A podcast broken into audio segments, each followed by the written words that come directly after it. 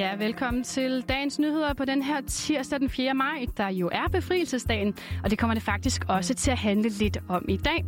Jeg hedder Julie Vestergaard, jeg er din vært i dag, og med mig har jeg Laura Brun. Godmorgen, Laura. Godmorgen, Julie. Og vi skal jo også se på andre ting end befrielsen, for i dag så begynder en fire dage lang festival også. Men øh, det bliver altså uden musik og fadøl, for det er nemlig en digital øh, festival, og det handler om internettet. Og så er der også faldet en aftale på plads om yderligere genåbning af Danmark. Og der er rigtig godt nyt til især de unge. Ja, og med de ord, så er der bare at sige velkommen til. Og vi kaster os lige ud i det. Det er om genåbningsaftalen. Alle de danske folkeskoleelever, de kan fra på torsdag komme tilbage i skole på fuld tid. Det står klart efter en aftale om yderligere genåbning natten til i dag er faldet på plads mellem regeringen og størstedelen af Folketingets partier. Justitsminister Nick Hækkerup han fortalte, at en yderligere genåbning kan lade sig gøre, fordi coronasituationen herhjemme er god.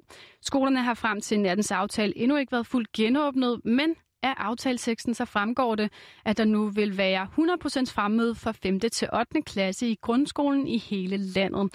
Det skal ifølge aftalteksten indføres torsdag den 6. maj eller hurtigst muligt.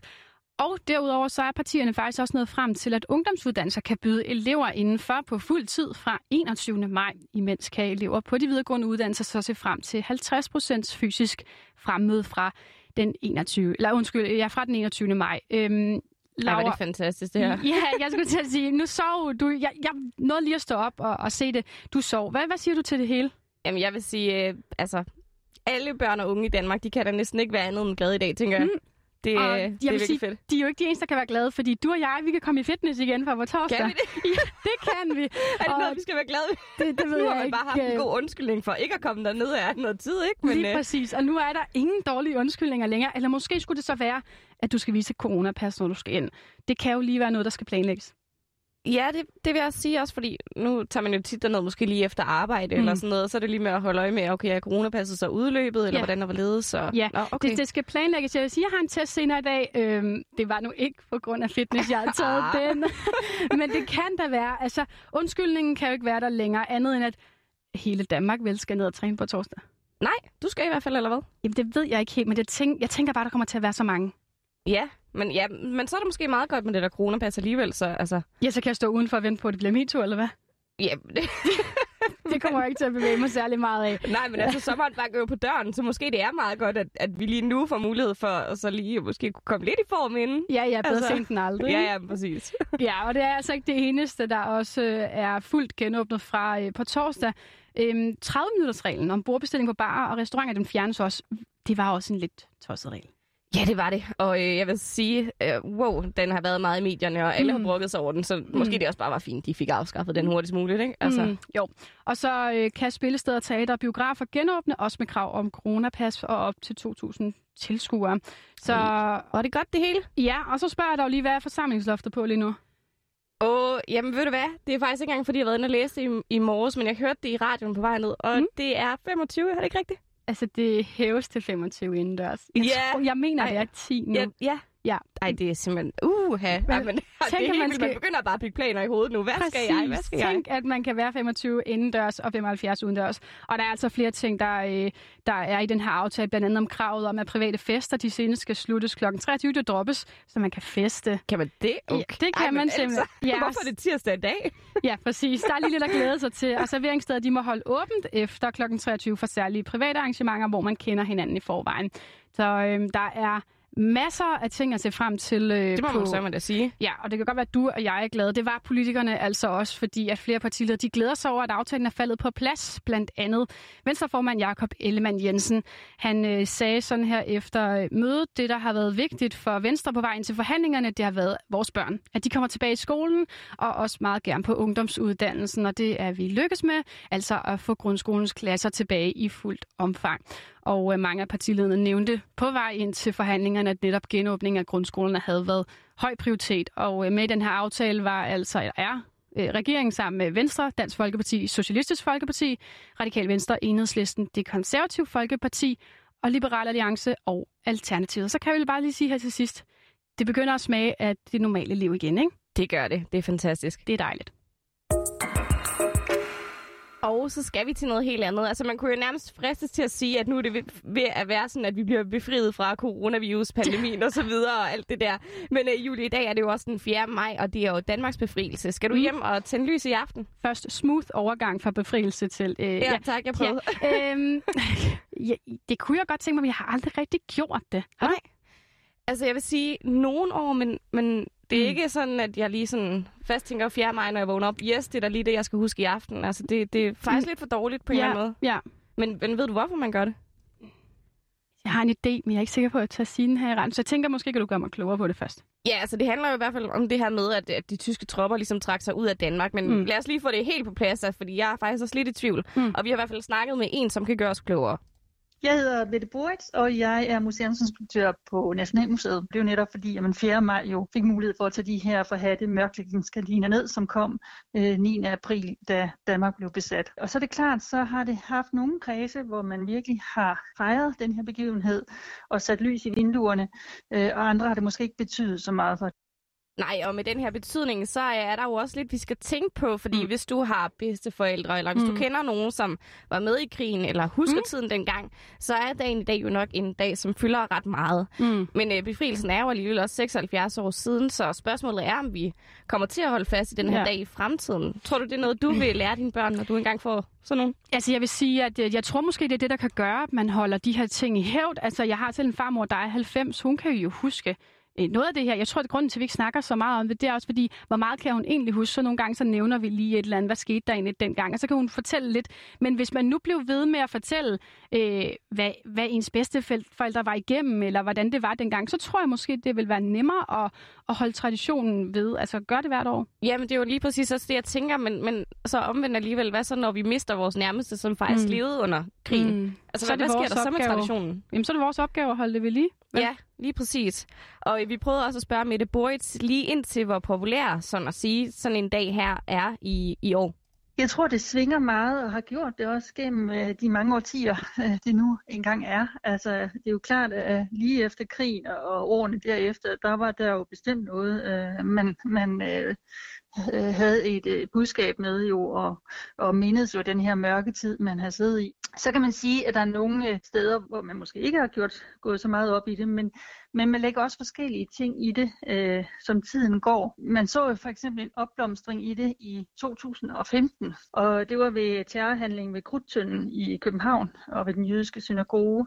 Og efter det var der virkelig mange, der satte lys i vinduerne, og der var det jo mere sådan et budskab om frihed, øh, som blev fejret.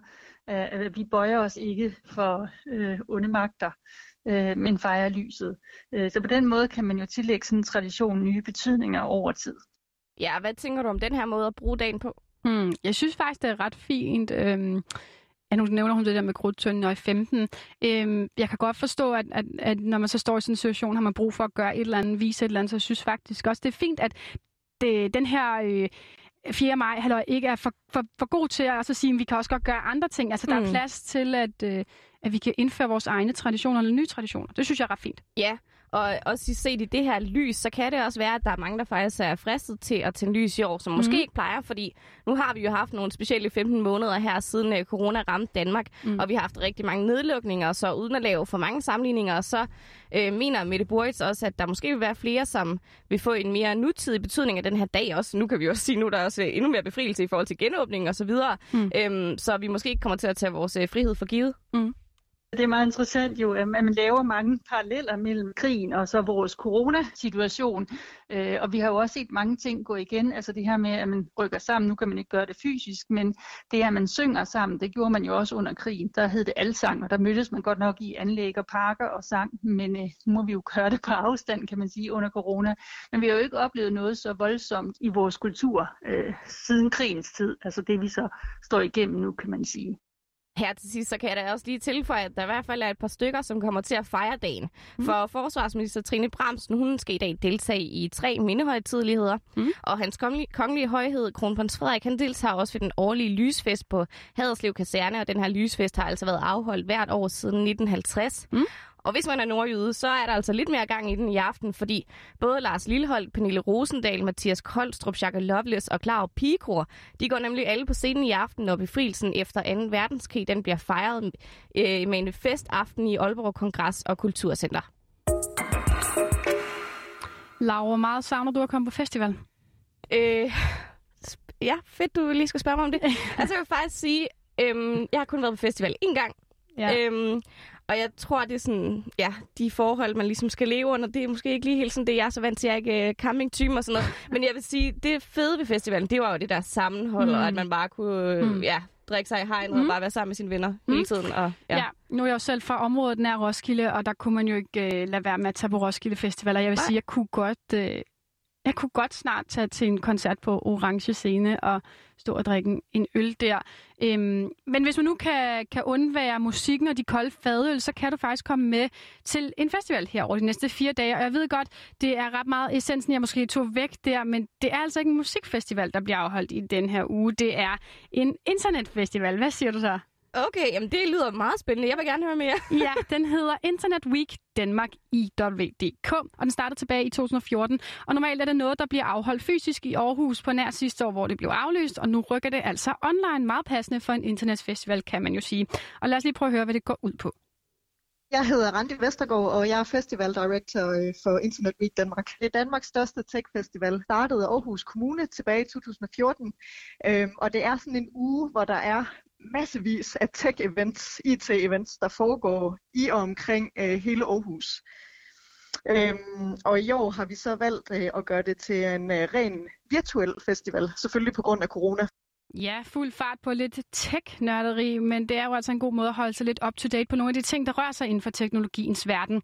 Og nu er det jo en festival, så der er også et hovednavn, kan man sige. Det, der er i hvert fald et hovedtema hovedtemaet er trust and tech, altså det her med tillid til teknologi. Der kan man bruge det til at få et indblik i, hvilke fordele teknologien giver os, men også de ulemper, der er. Fordi med hvad hedder det, kunstig intelligens og forskellige andre teknologier, der øh, kommer øh, teknologien jo også rigtig tæt ind på livet af os øh, og overvåger os i mange sammenhænge. Og der er selvfølgelig på den måde også en bagside af medaljen, og det er det Internet Week også kan. Altså kigge både på, det, på, på de positive sider, men også på de negative sider af teknologi.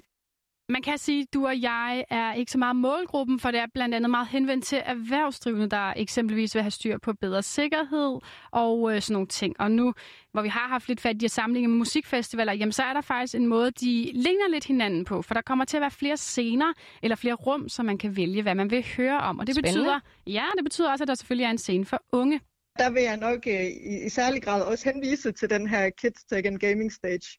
Øhm, fordi der er der for eksempel en, øh, en game camp, hvor man kan lære at lave sit eget computerspil, og man kan lære, man kan lære om cyberkriminalitet. Man kan lære om noget om fake news og konspirationsteorier, og, og alt sammen meget af det er henvendt til, øh, til børn og unge i, øh, i forskellige aldersklasser. Og hvis man har lyst til at deltage, jamen, så er det altså helt gratis og kan findes på deres hjemmeside i løbet af ugen, som er i www.dk. Og her til sidst skal vi lige runde avisforsiderne i dag, og vi skal se på en fra Finans, hvor der er opstået en tendens de at set lidt nærmere på. Normalvis så kommunikerer topchefer og erhvervsledere nemlig mest om økonomi og strategi, men flere og flere taler altså også højt om aktuelle samfundsproblemer som racediskrimination, hadforbrydelser og menneskerettigheder. Og det er noget, der kan påvirke, hvor godt det går for virksomheder, hvis dens ledere begynder at ytre for mange holdninger. Artiklen fra Finans peger på, at det altså er blevet ret udbredt, at chefer melder deres standpunkter ud, fordi det også sender et signal. Det er bare ikke sikkert, det er i virksomhedens interesse, eller i ejernes, medarbejdernes eller kundernes interesse, der øh, det så bliver sagt. Ja. Øh, men når det er godt, jamen, så ser medarbejderne og andre interessenter det som modigt, ægte og troværdigt, når erhvervslederne står frem med et standpunkt i samfundsdebatten. Jeg har kigget på forsiden ved Politikken, og avisen har nemlig valgt at kigge nærmere på den her aftale om minimumsnummeringer, som blev indgået kort efter Folketingsvalget i 2019. Mm. Mm. Og her blev der afsat 7 øh, milliarder kroner af til, at man som minimum skal have en pædagogisk ansat per tre vuggestuebørn, mm. og mindst en ansat til seks øh, børnehavebørn. Mm. Men øh, det er altså svært at nå i mål med det her i København. Der har man for eksempel lovet, at man vil have nået det her mål inden næste år. Men allerede nu viser en opgørelse, som Politikken har lavet af de otte kommuner i hovedstadsområdet, så er der altså ikke ansat en ekstra ud, øh, uddannet pædagog det seneste år. I stedet så bliver der ofte ansatte pædagogmedhjælpere, der ofte er unge, holder sabbatår og som ikke har en uddannelse. Nå, ja, og det blev så den sidste historie for, øh, for i dag fra Dagens Nyheder. Din værter har været mig, Julie Vestergaard, og med mig har jeg haft Laura Brun. Udsendelsen var tilrettelagt af Martin Sodemann, og vi vil sige tak, fordi du lyttede med.